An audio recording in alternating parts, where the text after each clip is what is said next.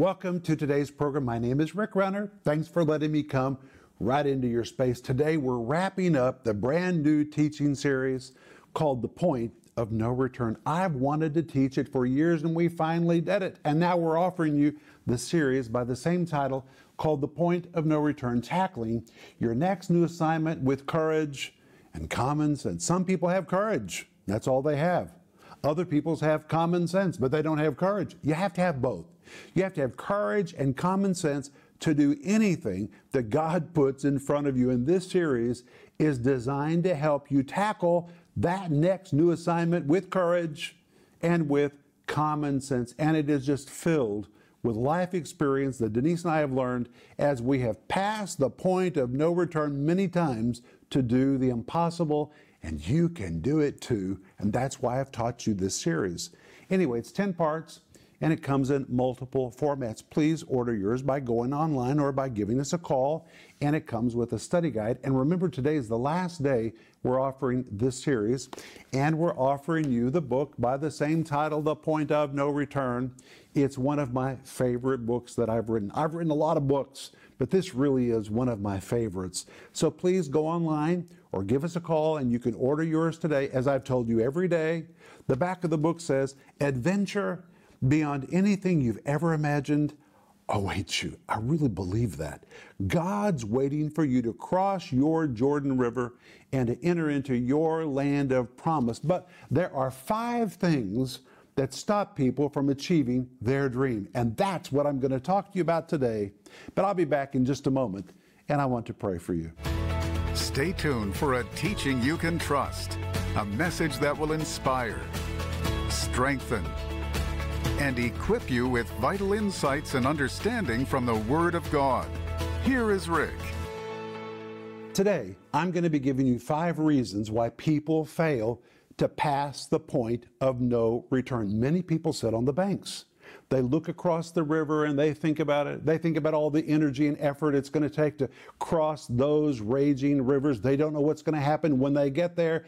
And some never get over the Jordan into the territory where God has called them. And today I'm going to give you five reasons why people fail to fulfill their dream. And if any of these touch you, I'm not trying to step on your toes. I'm trying to help you because I want you to get where God wants you to be. But let's begin with reason number one. And I'm teaching from my book, The Point of No Return. Reason number one.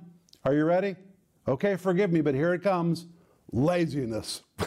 the Bible has a lot to say about lazy people. For example, Proverbs chapter 6, verse 9 to 11 says, How long wilt thou sleep, O sluggard? When wilt thou arise out of thy sleep? Yet a little sleep, a little slumber, a little folding of the hands to sleep. So shall thy poverty come as one that traveleth, and thy want as an armed man. That's pretty powerful. Or how about Proverbs chapter 20, verse 4? It says, the sluggard will not plow by reason of the cold. It's just too cold to go out and work. And the result? Therefore shall he beg and harvest and have nothing. He could have everything if he was willing to deal with his flesh and get up and go do what he's called to do. But the lazy person tends just to vegetate. Here's what I write Lazy people often complain about having no energy. But of course, they have no energy. If a person sits and does nothing for weeks or months on end, watching television and sleeping the time away, that person will lose his motivation and have a difficult time getting back into the flow of things. His lethargic behavior will also put his body into a state of sedation. And my friends, it's really the truth. And let me ask you, how many successful people do you know that are lazy? I think the answer would be none. People that are successful are people who put their hand to the plow. They really understand that if they're going to be successful, they have to work their ground. But you know, the flesh is flesh, and the flesh tends to say, reading from my book, slow down. You don't need to do any more.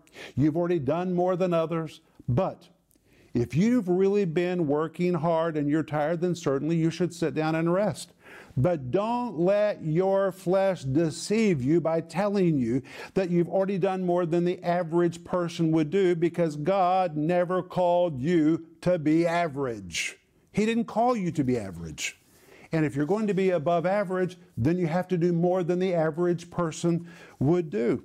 My friends, you got to put your hand to the plow, you got to work your ground, and if you do, the blessing of God will come to you. But let's go to reason number two. Reason number two is unrealistic fantasies. What do I mean by that? Well, listen to this verse. Proverbs 28, verse 19, in the New International Version says, Those who work their ground will have abundant food. Well, that's logical. But listen to the second part of the verse. But those who chase fantasies will have their fill of poverty. That verse came to me very early in my walk with the Lord and in my career. And I understood that if I wanted to have abundant food, then I had to do something.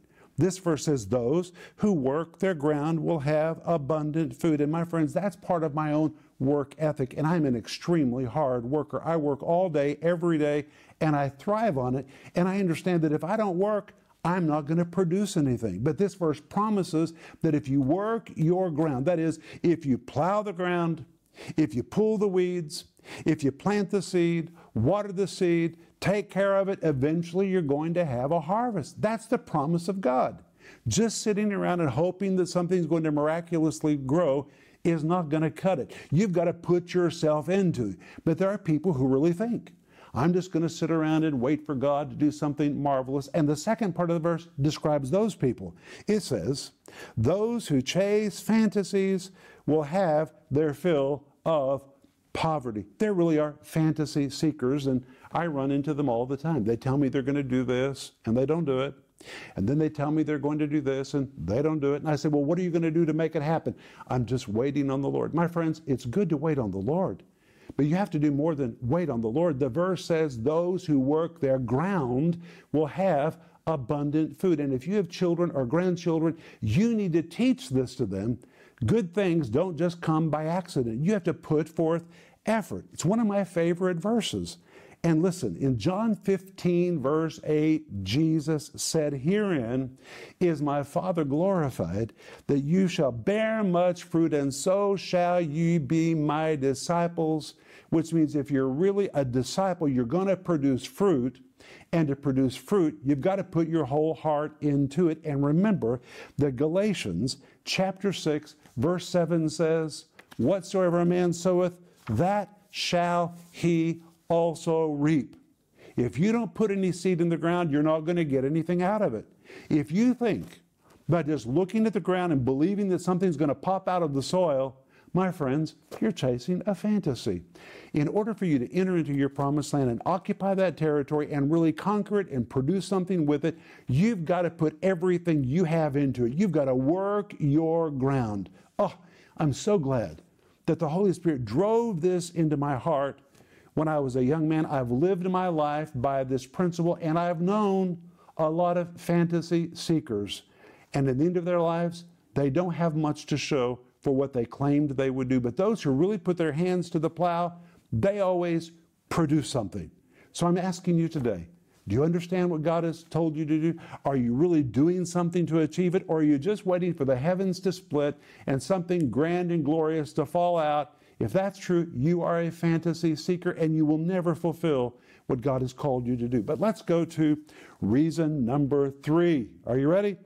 Slothfulness. what does that mean? Well, another destructive enemy of your dream and your call is slothfulness. Well, let me talk to you about slothfulness, quoting to you from Proverbs 15, verse 15.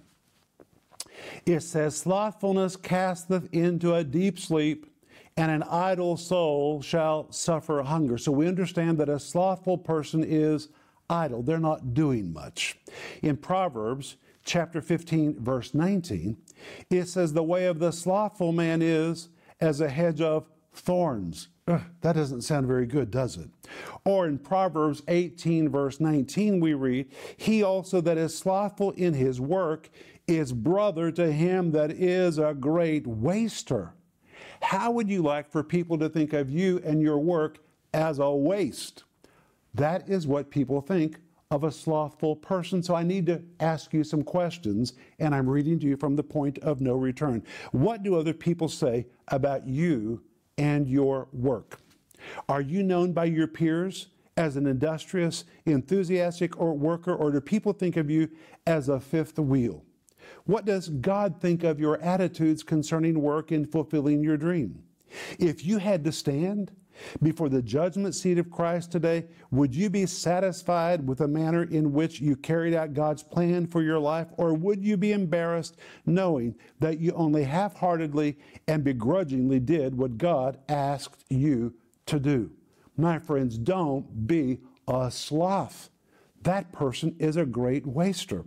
Then in Proverbs, chapter 22, verse 13, we see the perspective of a slothful man who makes excuses to avoid taking action. It says, The slothful man says, ah, There's a lion without, I shall be slain in the streets.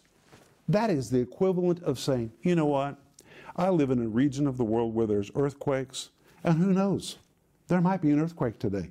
I think I need to stay home or the equivalent of somebody saying, you know what, I live in Oklahoma, Kansas, or Texas, it's Tornado Alley, who knows?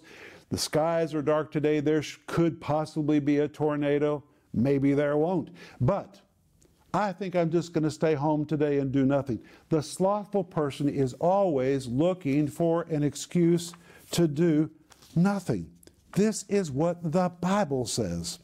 And closely related to slothfulness, are you ready? Is blaming other people or outside circumstances for one's failures and problems. Most of the slothful people I've known in my life blame their difficulties on the devil. They blame their difficulties on their upbringing or on their job, on their friends, their family, their pastor. Mm. Because they see every problem as someone else's fault, they never see the need to take responsibility for their own lives. That's what the Bible tells us about the slothful person. And we also read in Ecclesiastes chapter 10, verse 1 By much slothfulness the building decayeth. It's because you're not taking care of the house, you're being slothful. And through idleness of the hands the house droppeth through. And this verse identifies slothfulness as a who cares outlook on life. And this poisonous attitude leads to laziness and idleness, and slothfulness ultimately neutralizes a person in every area of his life. And if this describes you, you can change, and it's time for you to change. I would advise you to take a little test. Just look around your house, see if the building is falling through. Is everything maintained and in order? Or do you see all around you the sink is full of dishes, the yard has not been mowed, you're not paying your bills on time. That's all a manifestation of slothfulness. And my friends, slothfulness eventually will begin to seep into every part of your life, and you're the only one who can make a decision to stop it by surrendering to the sanctifying power of the Holy Spirit, and you can do it. Then we come to reason number four. Are you ready for this? Creature comforts. I'm reading from my book. Creature comforts are amenities that make our lifestyles easy and comfortable. And there's nothing wrong with creature comforts. There's nothing wrong with owning a lot of nice things, and I hope that you own a lot of nice things. It only becomes a problem if the convenience and comfort of those amenities provide make you so snug and warm in life that you won't leave them behind to take a step of faith. You know, when Denise and I moved our family to the former Soviet Union in 1991, it was the worst moment anybody would move to the former Soviet Union. There was no sugar. You couldn't buy it in the stores. At one point, we couldn't buy eggs. You could hardly buy flour. So many things were gone, and these are not amenities, these are essentials. And when we moved into this part of the world, we learned what is important and what is not important. You can live without a microwave. You can live without a television. You can't live without water. You can't live without electricity. You can't live without food. There are essentials and there are creature comforts. I hope you have a lot of creature comforts, but you can't let your creature comforts become so important to you that you say, I just can't give this up to cross over the Jordan. I just can't give it up. My friends, you're going to miss what's across the Jordan. It's a land flowing with milk and honey. The people who cling to their comfort will never occupy new territory. Then we come to reason number five. Are you ready for this? Reason number five believing a bad report. What do I mean by that? Well, this one is really, really important. It is important who you listen to. In Numbers chapter 13, the Bible tells us that Moses sent his delegation of 12 spies into the promised land to discover what awaited them on the other side. And the land proved to be fertile full of luscious grapevines and large figs and pomegranate trees. And the Bible tells us the spies actually found a cluster of grapes so huge they had to heave it up onto two spears and carry it on their shoulders back to show Moses what they had found. And in Numbers chapter 13, verses 27 to 28, we read that after 40 days of searching out the land it promised, the spies returned and they said to Moses, we came into the land whither thou sentest, and surely it floweth with milk and honey, and this is the fruit of it, showing this big cluster of grapes. Nevertheless, the people be strong that dwell in that land, and the cities are walled and very great. And moreover, we saw the children of Anak there. Well, the children of Anak were the giants and they brought back this evil, negative report. But one among them, named Caleb, spoke up and said, Let us go up at once and possess it, for we are well able to overcome it. Interesting. The ten spies saw giants, but Caleb and his friend Joshua saw fruit. What do you see when you look across the river into the land where God is calling you? Do you see giants? or do you see fruit? You're going to get exactly what you see. But when Caleb spoke up to encourage the people, we read in verse 31 that they said, We will not go up against this people, for they are stronger than us. And in verse 32 and verse 33, it goes on to say, And they brought up an evil report of the land which they had searched unto the children of Israel, saying, The land through which we have gone to search it is a land that eats up the inhabitants thereof. And all the people that we saw in it are men of great stature. And there we saw the giants, the sons of Anak, which come of the giants. And we were in our own sight as grasshoppers, and so we were in their sight. But Joshua and Caleb were of a different spirit. They saw fruit. The other spies saw giants. But the report of the 10 unbelieving spies was evil because it promoted unbelief in the ability of God. My friends, that is what an evil report is. Listen to this. Any report that says you and God aren't big enough to do what He's called you to do is evil. If you believe that kind of report, your unbelief will annihilate your hope and dream. But when the people of Israel heard the report of the 10 negative spies, the Bible tells us in Numbers chapter 14, verse 2, they cried out and said, Would to God that we had died in the land of Egypt, or that God would let us die in the wilderness. And guess what? Those people got exactly what they prayed. They died in the wilderness because of their unbelief. God forbid them to go into the land of promise. But Joshua and Caleb were of a different spirit. They saw fruit. Ah, they could hardly wait to get into the land of promise because they saw fruit there. So I have to ask you today, what do you see? Do you see giants? Are you dwelling on the giants and it's keeping you from passing the point of no return? My friends, I'm not denying the reality of giants. The giants were there. Everyone saw the giants. But the 10 spies said, We're not able to overcome them. But two spies Joshua and Caleb knew the power of God. They'd seen the power of God. They knew the faithfulness of God. And they said, hey, if God is calling us into that land, we can do it. It is a land flowing with milk and honey, and we are well able to overcome it and to possess it. And so are you. You can cross that Jordan. You can pass through those raging currents. You got to put your feet in the water, then God will do his part. He'll part the water. You'll walk through on the other side. That's just victory number one. When you get to the other side, there really are giants that you will confront, but you and God together are enough to take them down. And step by step, God will begin to give you that territory that you've been waiting for.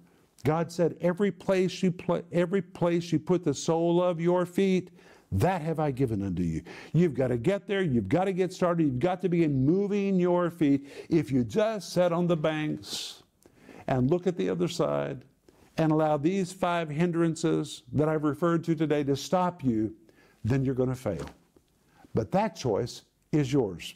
You do not have to fail. Rather, you need to deal with your flesh and surrender to the sanctifying, empowering presence of the Holy Spirit. Embrace it, and He will give you everything you need to get through the water, to get to the other side, and to begin walking across that territory until finally it's no longer a dream about your future, but it becomes your reality. If you will work your ground and do it, you'll have abundant food. If you just think about it, then you're doing nothing but chasing after a fantasy and the Bible says you'll have your fill of poverty. So it's time for you to say, Lord, here I come. I'm tired of thinking about it. I'm going to do what you've called me to do. I'm going to pass the point of no return and begin to do what you've asked me to do. I'll be back in just a moment and I want to pray for you. Many people know what they're supposed to do. But at times, the path to get there is like crossing the raging waters of the Jordan River at flood stage. They just don't know how to get from where they are to where they need to be. In this series, The Point of No Return, Rick takes us into the life of Joshua to learn how he stepped across the Jordan into the promised land, a land flowing with milk and honey. And God has a fabulous future waiting for you too. But to get there, you must make a decision to pass the point of no return. In this insightful 10 part series, you'll learn God is waiting for you to take the big leap into your promised land. God doesn't choose people by accident. What to do if your assignment seems impossible. How to understand your boundaries and perimeters. The five primary reasons people fail. This faith filled series is available in digital or physical formats starting at just $20. We're also offering the accompanying book, The Point of No Return, for $15. In his classic and updated message, Rick presents a clear, no nonsense approach to help you prepare for and carry out each new assignment God gives you in pursuit of his purpose for your life. Don't miss these exciting offers the series, The Point of No Return, and the companion book, The Point of No Return. Call the number on your screen now or go to Renner.org to order. Call or go online now. The holiday season always brings about fond memories and cherished traditions. For many, one of those cherished traditions is the reading of the Christmas story. In Rick Renner's timeless new book, Christmas The Rest of the Story, your family can uncover the beautiful details of the Nativity story you have never heard. When I was growing up, I heard the same Christmas story year after year, and I loved it. When I got older, I found treasures in the Christmas story that no one had shared with me. That's what is in this book, and I wrote it to share with you and for you to share with those whom you love. Through its detailed watercolor illustration, Christmas the Rest of the Story invites families to explore the true meaning of Christmas as they interact with the story across decorated pages in a coffee table size format. When you call or go online right now to pre order this book for just $35, you'll receive the eternal story of Christmas, now beautifully told in this timeless keepsake. Christmas is a special time when you can pass your faith on to your children and grandchildren. With this engaging new book, you can reinforce the true meaning of Christmas Jesus, the Savior of the world. With magnificent illustrations across nearly 300 pages, your family will create a special tradition that will last for generations. Great as a gift or enhancing your own traditions, pre order the book Christmas The Rest of the Story for just $35. Call now or go to Renner.org to order. Don't miss this special Christmas offer.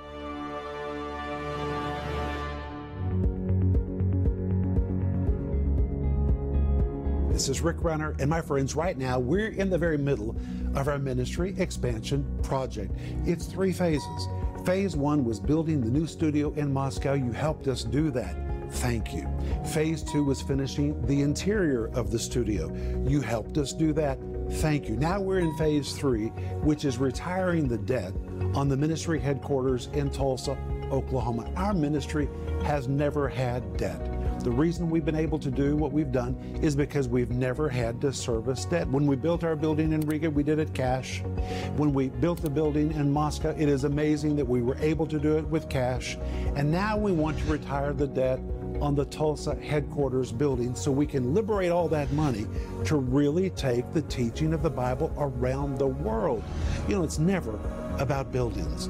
It's about having an anchor where the Word of God can go forth. And in that Tulsa facility, we're taking calls from people who are literally calling us from all over the world. And from that facility, we're producing TV programs, social media, we're fulfilling orders for books and giving away thousands and thousands of different resources to people who are reaching out to us because they believe that we provide teaching they can trust. And it's very important that we retire that debt as quick as possible because it will liberate funds for the preaching of the word to the ends of the earth. And that is what we're called to do. And today I want to ask you to please continue to be a part of our giving team so we can retire the debt on the Tulsa building and then we'll be finished with the ministry expansion project. Thank you for your prayers and thank you for becoming a part of the giving team.